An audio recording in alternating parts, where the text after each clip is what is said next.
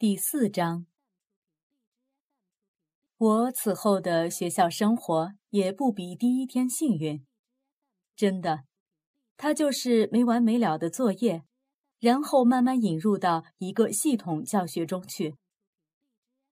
在这个过程里，州政府在我身上花了好几英里长的练习纸和蜡笔，用心良苦，可是一点效果也没有。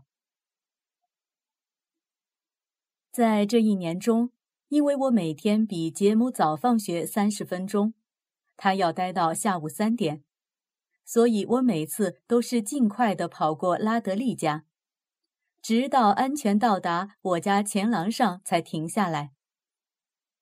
一天下午，正当我跑过时，有个东西很亮眼，让我深深吸了一口气。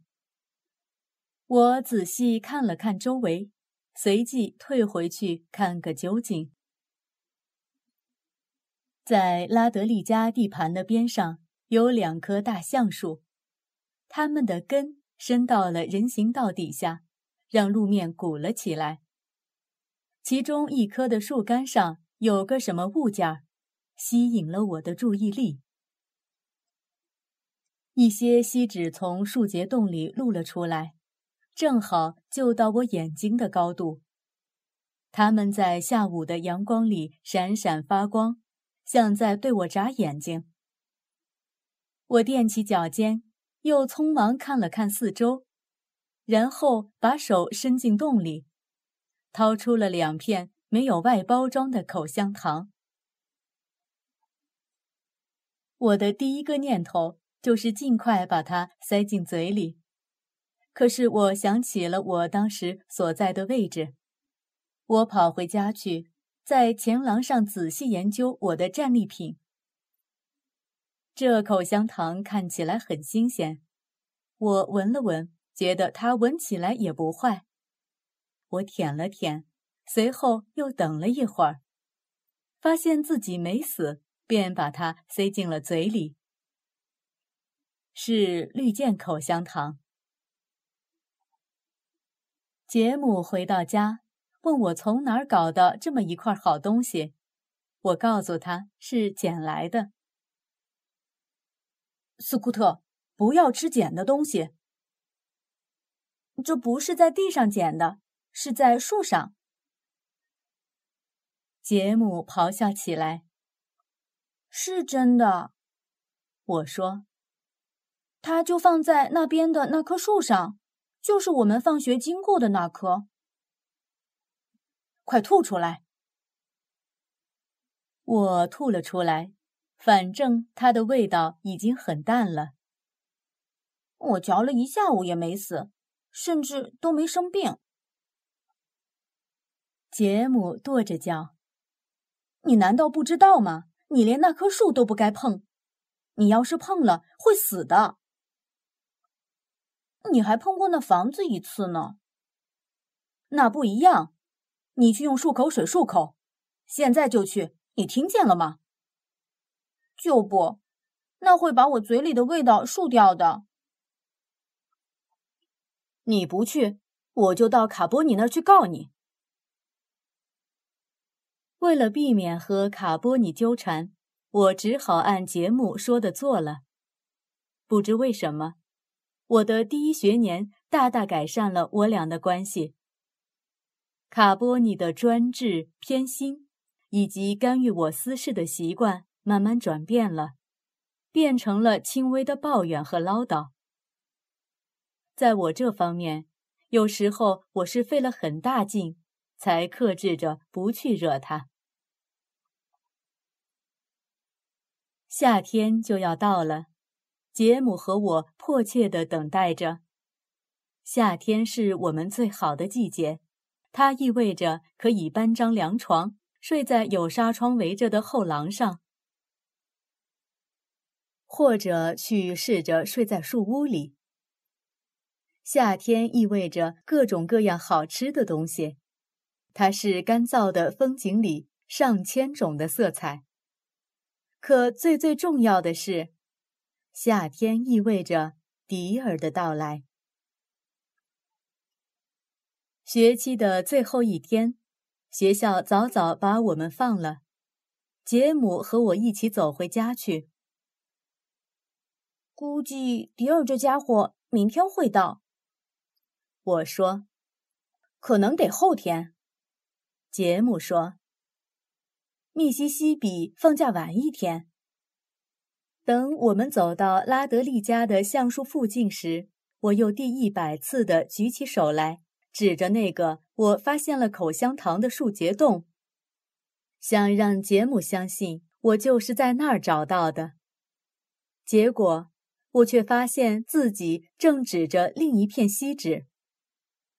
我看见了，斯库特，我看见了。杰姆东张西望了一番，然后伸出手去，小心翼翼地把那个闪亮的小包裹放进了口袋里。我们跑回家，在前廊上验看这个用包口香糖的锡纸片。拼捏包装起来的小盒子，是那种装结婚戒指的盒子，紫天鹅绒面子，带一个小扣环。杰姆轻轻摁开那个小小的扣环，里面是两枚擦得发亮的分币，一枚落在另一枚上面。杰姆仔细地看了看它们，是印第安大头，他说。一九零六年的斯库特，另一个是一九零零年的，都很古老。一九零零年，我重复道：“先别说话，我在想。”杰姆，你说这是不是谁藏东西的地方？不会，除了我们，没有谁从那儿经过，除非是大人的。大人。不会有这样藏东西的地方，杰姆，你说我们应该留着吗？斯库特，我不知道该怎么办。我们该把它还给谁呢？我确实知道没有人从那儿经过。塞西尔走后街，绕着镇子回家。塞西尔·雅各布斯住在我们这条街的最北端。就在邮局的旁边，他上学时每天走整整一英里路，就是为了绕开拉德利家和杜博斯太太家。杜博斯太太住在北边，和我们家隔着两户。邻居们一致认为她是这一带最恶毒的老太太。如果没有阿蒂克斯在身边，杰姆从来不从他家门前经过。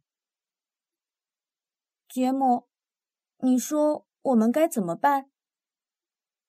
谁发现谁留着，除非有人来认领。偶尔掐一朵茶花，夏天去莫迪小姐的奶牛那儿挤一注热牛奶喝，或者自己动手去摘谁家的葡萄吃。这都是我们传统风俗的一部分。可钱。却是另一回事。这样吧，杰姆说：“我们把他们一直保留到开学，然后再去挨个问一问，看是谁的。也许这是哪个坐校车的孩子的，他今天光想着放假，把他们给忘了。这肯定是某个人的，我知道。你看，他们被擦得那么亮，他们是被珍藏着的。”是啊，嗯，不过为什么这个人要把口香糖放在那儿呢？要知道，口香糖是不能放太久的。斯库特，我不知道，可是这些东西对那人很重要。为什么，杰姆？你看，印第安大头，呃，他来自印第安人，他们很有魔力。能给你带来好运，不是那种你还没想就有烤鸡吃的好运，而是像长寿啦、健康啦，还有通过六星期考试的那种。这些东西对那人是很宝贵的。我要把它们存在我的箱子里。杰姆在回房之前，对着拉德利家凝望了很长时间，他好像又在思考什么。两天之后，迪尔神气活现的出现了，他独自一人乘火车从卡罗琳到了梅科姆车站。雷切尔小姐坐着梅科姆唯一的出租车去那里接他。他还在餐车里用了餐，还在圣路易斯湾看见一对连体双胞胎下了火车。不管我们怎么危险，他都咬定这个故事不改口。他已经换下了那条讨厌的蓝短裤，就是用扣子连着衬衫的那种，改穿了条有腰带的真正的短裤。他好像壮了些，可是没长高。他还说，他见到了他父亲。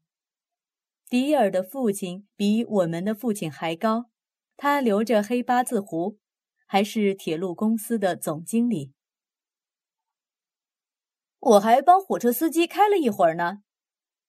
迪尔打着哈欠说：“骗鬼去吧你，迪尔！闭嘴。”杰姆说：“我们今天演什么？”汤姆、萨姆和迪克。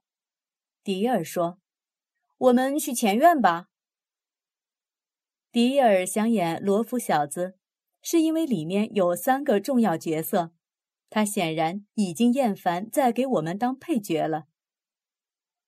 我烦死这些了，我说：“我已经演够了汤姆·罗福这个角色，他总是在剧中忽然失去记忆，过后就在剧本里消失了。”直到快结束时才重新出现，被人在阿拉斯加找到。节目给我们编一个吧，我说。我已经厌烦编故事了。我们获得自由的第一天，大家都厌烦了。我不知道这个夏天会怎么过。我们溜到前廊上，迪尔站在那里。望着街那边拉德利家阴郁的门脸，我闻见了死亡。他说：“我们叫他闭嘴。”我确实闻见了，真的。他说：“你是说有人快死的时候，你能闻见气味？”不，我是说我闻一下某个人，就能告诉你他什么时候死。一个老太太教我怎么闻的。迪尔靠过来，使劲嗅我。琼·路易斯·芬奇，你不出三天就会死。迪尔，你再不住嘴，我就踢你个麻花腿！我说到做到。你们都给我住嘴！杰姆大吼一声：“哎，我们玩什么呢？我们滚轮胎吧。”我建议说，杰姆叹了口气：“你知道我太大了，你可以在后面推啊。”我跑到后院，从地下室拖出一只旧车胎，把它用力扔到前院。我先来，我说。迪尔说他应该先来，因为他刚到。杰姆做了仲裁。他奖励我先滚第一轮，之后再让迪尔多玩一次。于是我就把自己全进了轮胎里。杰姆用尽全身力气把轮胎沿着人行道推了下去，地面、天空、房屋全都融在一起，成了一个乱七八糟的调色板。我的耳朵在轰鸣，我感到窒息。我没法伸出手去让轮胎停下来，因为双手都被卡在胸部和膝盖中间了。我只能盼着杰姆能追上轮胎和我，或者人行道上有个坎儿能把轮胎挡住。我听见他就在我后面，一边追赶一边喊叫着。轮胎碰到了碎石子，急速地滑过路面。撞到了马路牙子，把我像个软木塞一样弹到了地面上。我躺在水泥地上，又晕又恶心。我使劲摇着脑袋，想让它停下来，别转了；用力掴着耳朵，想让它静下来。这时，我听见了杰姆的声音：“斯库特，快离开那儿，快！”我抬起头，眼前正对着拉德利家的前门台阶。我僵住了。快，斯库特，别在那儿躺着！杰姆喊道：“快起来！”我站了起来，哆哆嗦嗦的想活动开手脚。拿上轮胎！杰姆吼道：“把它带上！你还有点神智吗？”等我能辨清方向时，我便用颤抖的膝盖支撑的身体，尽全力向他们跑去。你为什么不带上轮胎？杰姆训斥道：“你为什么不去拿？”我尖叫起来。杰姆沉默了。去呀，他就在门里不远。你还碰过那房子呢，记得吗？杰姆凶狠地瞪着我，他没法抵赖，只好沿着人行道跑下去，在门口踌躇了一会儿，随后冲进去取回了轮胎。瞧见了吧？杰姆得意地皱着眉头说。一点事儿没有，我发誓，斯库特，你有时候表现的太像个女孩子了，真丢人。其实还有些他不知道的情况，但我决定不告诉他。卡波尼出现在门口叫道：“喝柠檬水啦！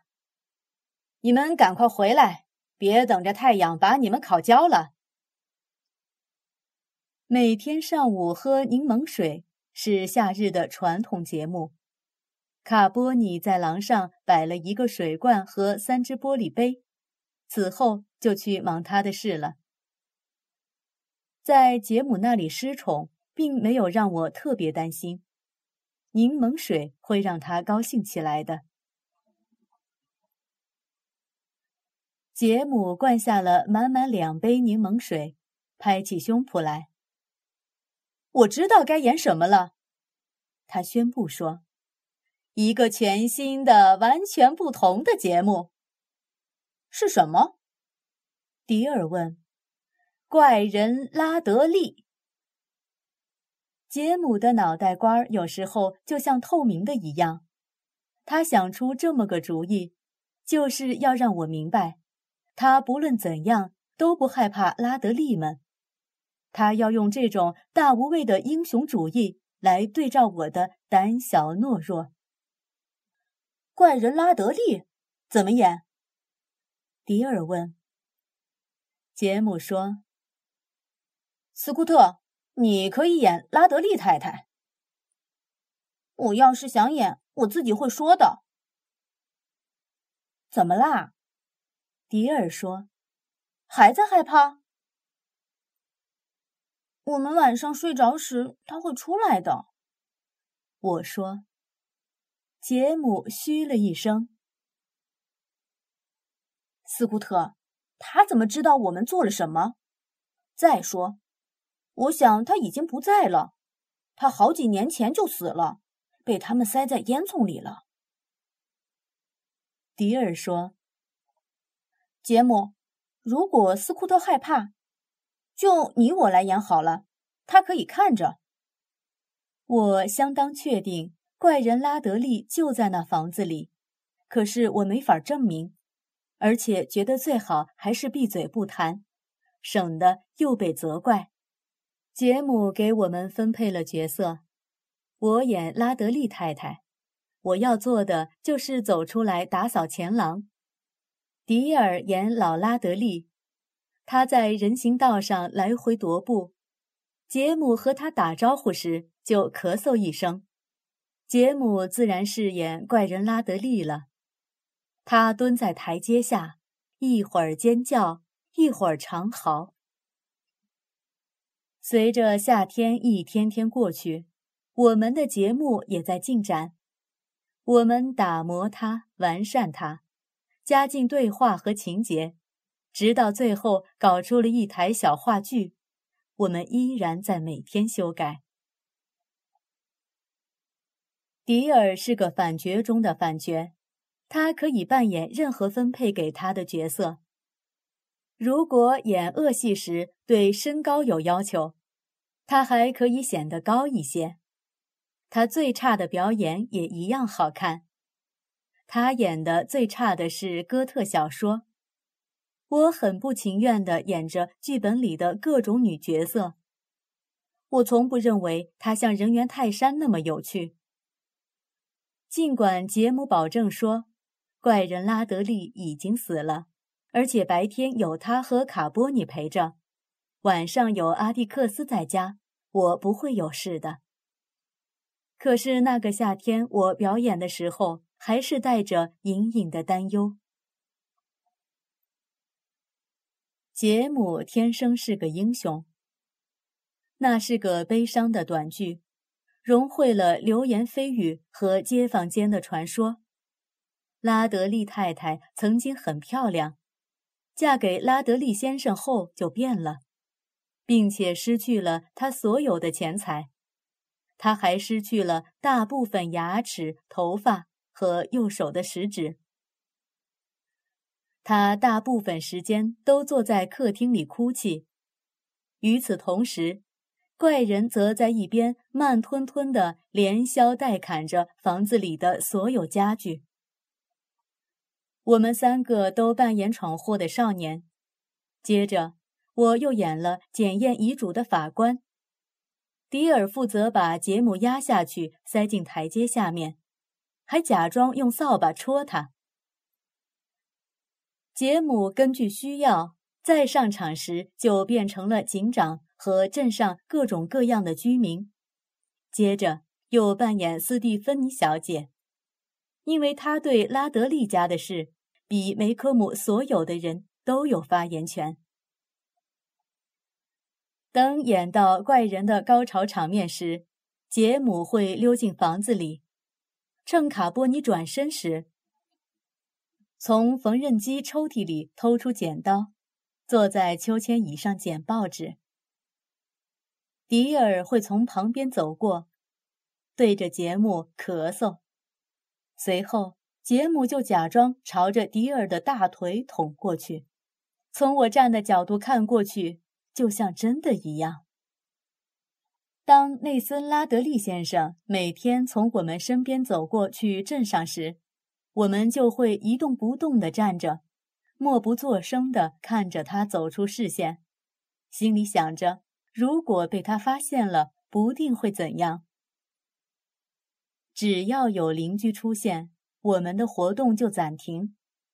我有次看见莫迪小姐隔街望着我们。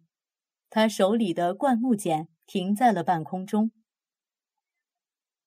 有一天，我们正忙着上演《个人家庭》第二部的第二十五集，没有发现站在人行道上的阿蒂克斯。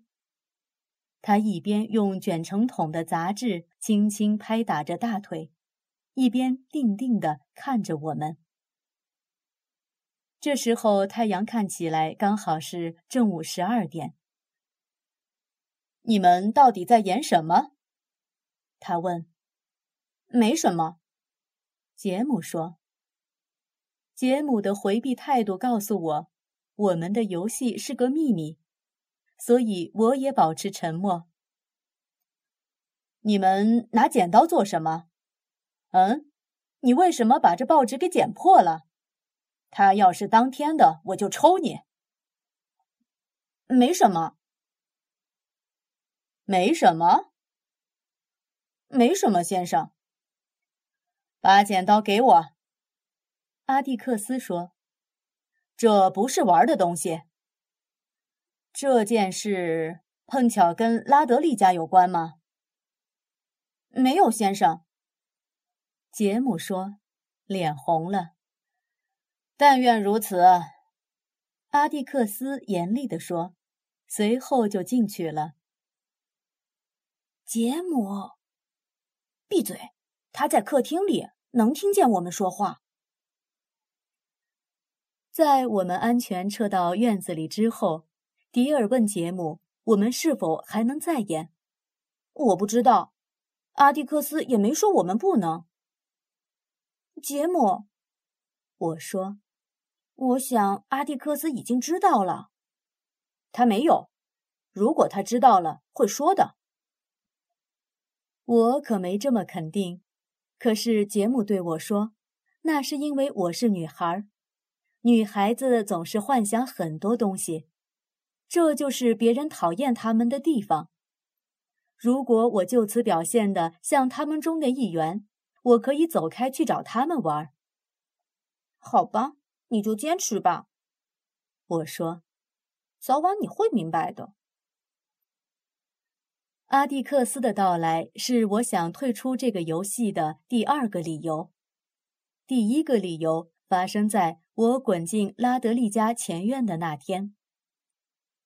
尽管当时情况混乱，夹杂着头晕、恶心，以及杰姆的喊叫声，我还是听见了另一个声音。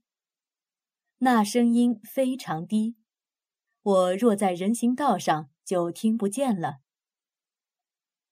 房子里有人在笑。